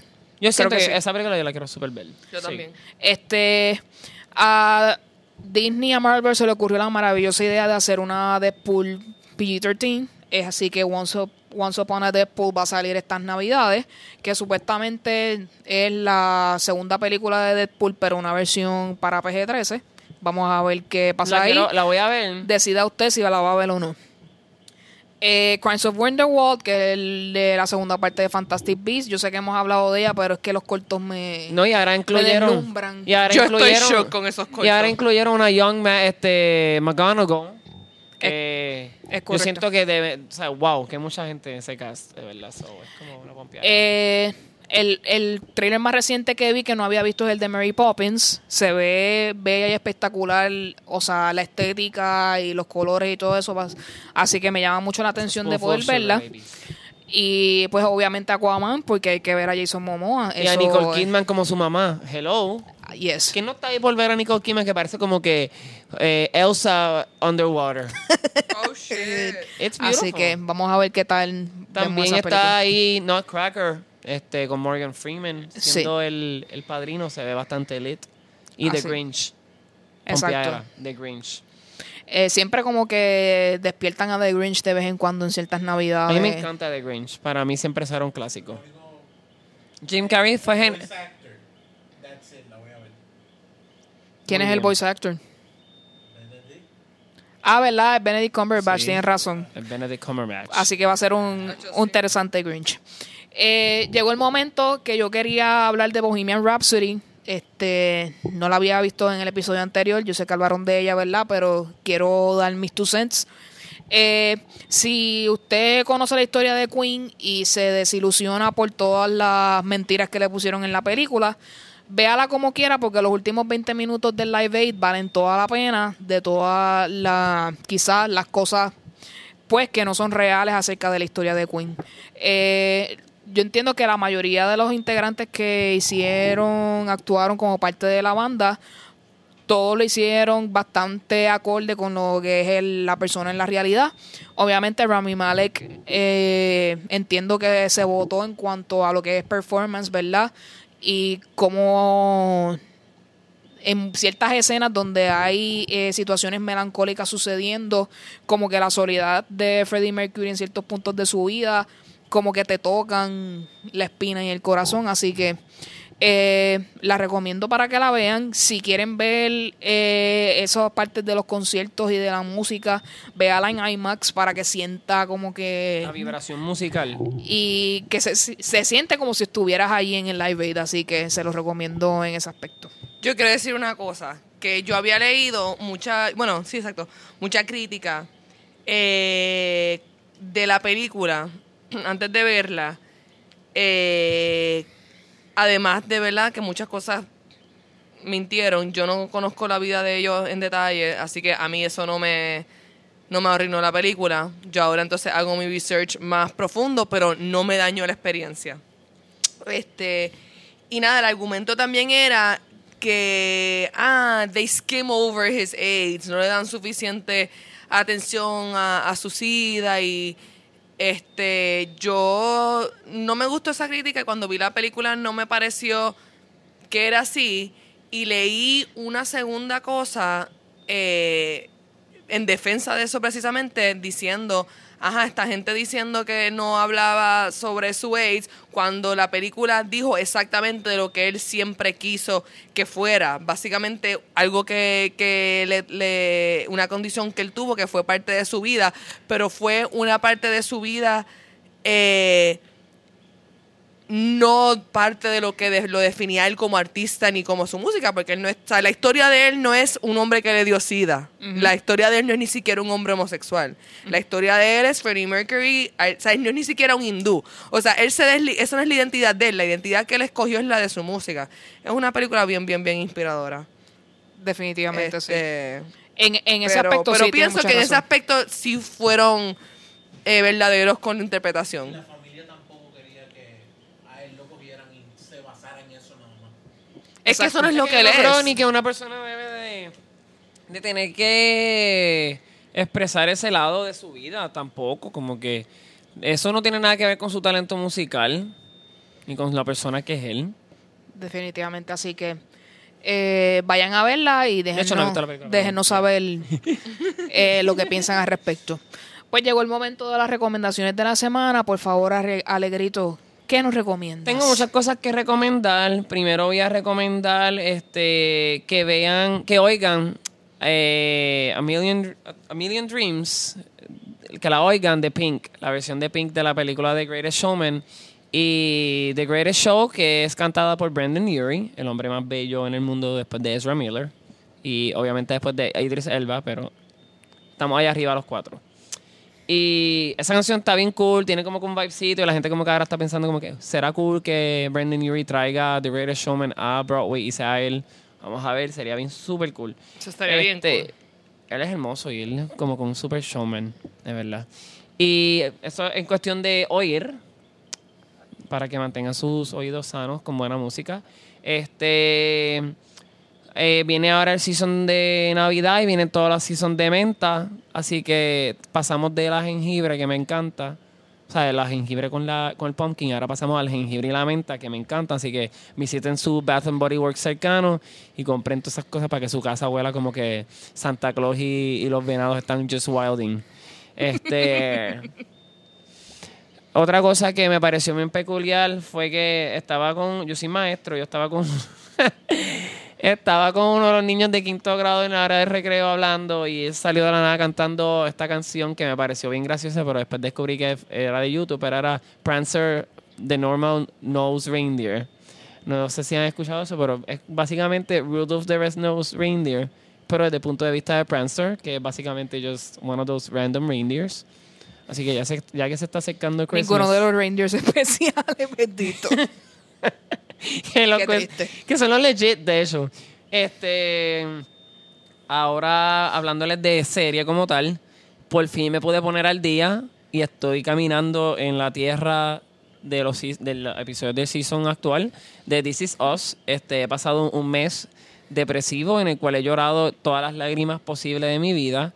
Yo no soy una persona de llorar y yo literalmente me como los mocos, como que... Y después tengo que stress eat y comer un montón de pita chips, que es lo más que me gusta comer por la noche.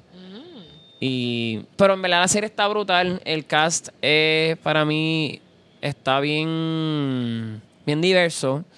Eh, y para todas esas personas que ya lo vean de hace tiempo y, y no- pues, están aquí como que, pero esa serie es vieja, pues nada, yo llego siempre a darle a las cosas y a los hypes y me gusta. Este, en cuestión de lectura, pues eh, léanse todos los libros de David Levithan. De verdad, yo pienso que él es súper, él es la voz para mí. Claro, y como le, le contestaron en Twitter, pues el tipo está... A mí cuando me contestan, pues, me dan favor en Twitter, es como si de verdad supieran que yo existo y yo no sé si fue su secretaria o algo así, pero I don't care, I exist. Y pues sus libros son muy buenos, así que léanse Every Day, Another Day y Someday. Y por favor, hablemos de, de buena literatura de vez en cuando. There you go, definitivamente. Luxana, it's your time. Recomiéndanos algo. Pues les recomiendo que prenda tu, prendan su Netflix inmediatamente para Voy ver a- voy por ahí. Latin History for Morons de John Leguizamo. Este, quiero que lo vean con una mente abierta porque él, para mí por lo menos no fue, él, no fue mi estilo favorito al principio, pero una vez te juqueas a lo que él está diciendo, eh, es una experiencia buenísima y te va a estremecer como latino. Y pienso que necesitamos despertarnos un poquito eh, con lo que él habla y tener un poquito más de Latin Pride. Pienso que somos un grupo bien grande que tenemos que, que defendernos. Incluso es, yo pienso que we could be like make America Latino again porque we were here first actually ellos llegaron de Europa. Whitey Whitey got here later. O sea fuimos nosotros había- primero después los y- blancos y después los negros. So quiénes fuimos los primeros que estábamos aquí nosotros. So no sé. Pero nada Estábamos este, nosotros, nosotros. sí. bueno, sí, porque nosotros somos los descendientes de los, los taínos, los incas, los aztecas. Este, Sí, no, y, y pues nada, ese y ese descubrimiento, porque él empieza el show como que, ajá, busca en la historia de Estados Unidos eh, Where's Latino History. Es como si no existiéramos, es como si aparecimos en, No, los, no- ponen un mes. aparecimos en los 90. como que- Octubre, eh, octubre o febrero, no sé cuál mes, se me olvidó ahora mismo. Hispanic Heritage Month. We get that one month where we get to feel. I mean, not me, porque yo me siento proud todos los días de ser Claro, este puertorriqueño y del Caribe más que todo. claro. claro. Pero why do we need to celebrate a month? We should just celebrate every year. Este, todo, todas las razas. Sí, deberíamos de estar mejor incorporados y de eso se trata, así que vean eso. Y exacto, eh, estoy bien interesada en el tema, que me pueden buscar específicamente en Luxana Music en Instagram o por Twitter, eh, que soy Luxana Isabel, o por Spotify, que también estoy como Luxana Isabel, porque quiero, quiero hablar de estos temas. Y este es como que mi segue para la segunda recomendación, que es musical, que básicamente Ariana Grande, Thank You Next, la canción más sassy. eh, y, y pienso que me gustó porque fue sassy con los que tenía que ser sassy y, Y- pero ese dijo CD, cosas bonitas el los que CD tenía que de ser para mí es un CD tan bonito. Sí pero esta canción ya la tiro como que ahora No, yo sé que fue como que, después pero, de- pues, yo la oí, pero como que lo que ha sido Sweetener y eso, y como que por eso fue que ahorita yo mencioné eso. ella me ha gustado más en su evolución más reciente que, Que en lo antes, pasado en el in-between también. Sí, pero Este, ahora Thank You Le- Next le duele porque pues ya ella y Pete Davidson no están juntos, pues más dolor. este, Que mucho dolor. De hecho, a mí el tweet bueno, que ella... Thank You Next es después de Pete Davidson. A mí me jodió el tweet que ella sass. escribió el otro día diciendo como que Remember when I was like there, was, there are no tears left to cry. Ajá, Eso a mí me exacto. jodió, se me dio mucha risita en verdad. Este- Pero te sí, quiero. ella, ella se ella se ríe de sí misma, witches. Which is me too. Like I do that all the time. Este, pero eh, recomiendo esa canción. Eh, se fue número uno, le ha ido súper bien, pero de verdad está, está chévere, está sassy. Eh, y pienso que está chévere que de vez en cuando... Me gusta ver trending una canción donde la mujer está Thank You Next, que Bear Trending, donde la muchacha, la cantante está alongside el varón, booty, booty, booty, booty. Ajá. There you go. Este, Habla- ajá. hablando de eso, que by the way, no se me olvidó mencionarlo, este Bad Bunny va a salir en el especial del Banco Popular, está todo el mundo vuelto loco. Y Bad Bunny cantó con J-Lo. Exacto, También. salió la canción hoy con J-Lo y lo que no habíamos dicho en el episodio pasado, eh, Tyler Perry va a matar a Medea, así que ya Medea no va a existir más en el mundo del cine. Eh, creo que sí. ¿Quién va a seguir vivo? A Tyler mí, a Perry. mí me, una de las cosas más interesantes de cómo el gobierno y unas instituciones como el gobernador y el Banco Popular, incluyendo a Bad Bunny dentro de un evento de esa manera, cuando nunca, inclu- o sea, es- jamás se atreverían a invitar a residentes. O sea, es que hasta cierto punto Bad Bunny cae dentro de nuestro sistema. Yo me he Entiendo que a dar cuenta estado de en esa- especiales de, de Banco esa- Popular, que yo sepa.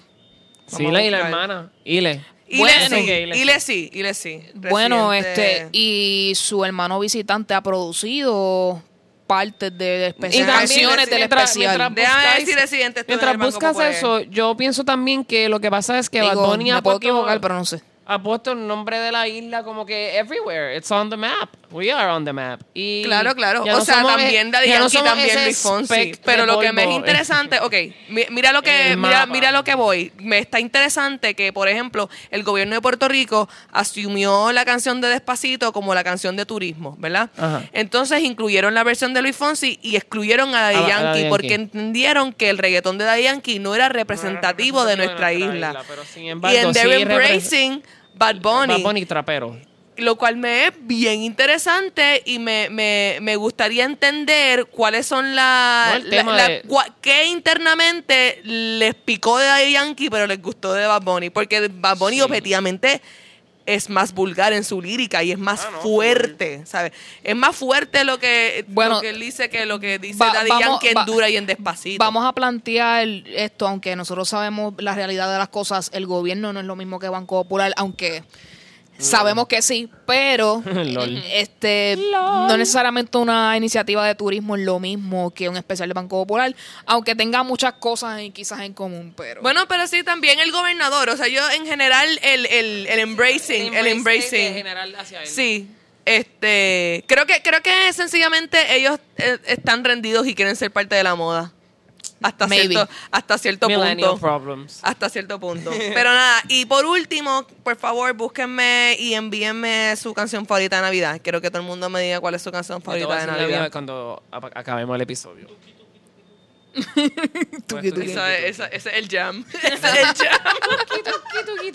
Dime, Eu, ¿qué es la que hay? Este, les voy a recomendar que ya les había hablado antes del podcast Podflix, donde hablan de películas y series también. Este, nuestro sonidista Onyx participó en el más reciente episodio hablando de Bohemian Rhapsody, así que man. vayan por ahí. Este, también como le hablé de Visual Lounge está de vuelta, de Visual Lounge 2.0, que con- incluye también a Jan Chan Chan y a Rubén Ahmed para que compartan con ellos también el podcast. El podcast que más estoy escuchando ahora mismo es Hannah Man Know It All. Ellos dan eh, advice, eh, ellos leen columnas de advice de diferentes publicaciones, más ellos dan advice porque sí, les da la gana. Y esto me trae el siguiente tema. Eh, quiero preguntarles a ustedes, eh, personas que escuchan a PR, si les gustaría que tanto Luxana Alegrito y yo les diéramos advice en cuanto a algún problema que usted tenga en su vida. Si usted quiere formar parte de esta iniciativa, usted va a popprpodcast.gmail.com, nos Por escribe su carta con su problema y nosotros le vamos a dar nuestro punto de vista acerca de eso. anónimo Definitivamente. Para defenderte y protegerte. No vamos a hablar de ningún nombre, Me así que si esa usted, iniciativa, de verdad, Eu. si usted quiere confiado. que nosotros le demos nuestra opinión acerca de su problema o de su pregunta existencial, pues eh, Probablemente Comuníquese en, con en nosotros. ayudarte a ti, eh, nos estás ayudando a nosotros. Así que a mí me gusta siempre ese ciclo de ayuda.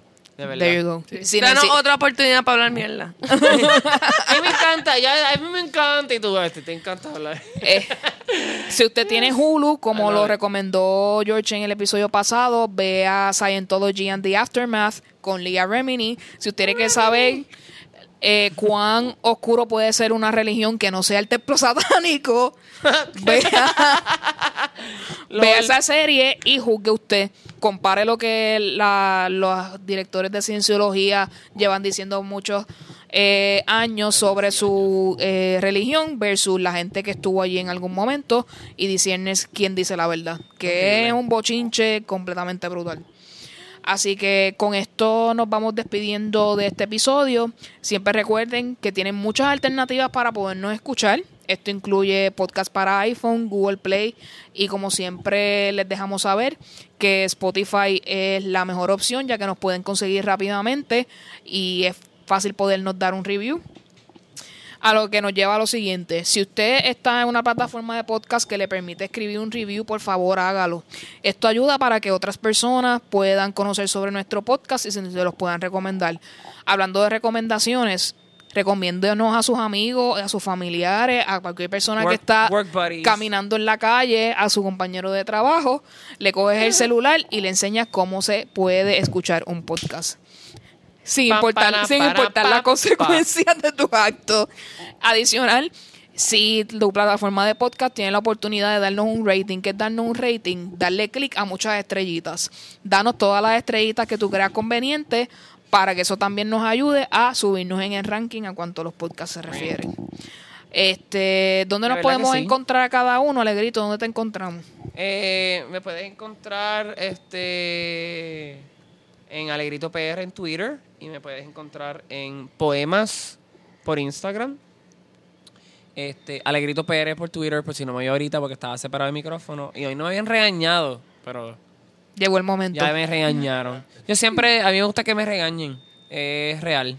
Así que nada, gracias. Por favor, me encuentren por ahí. Y Luxana, nuevamente tus redes para nuestros escuchas.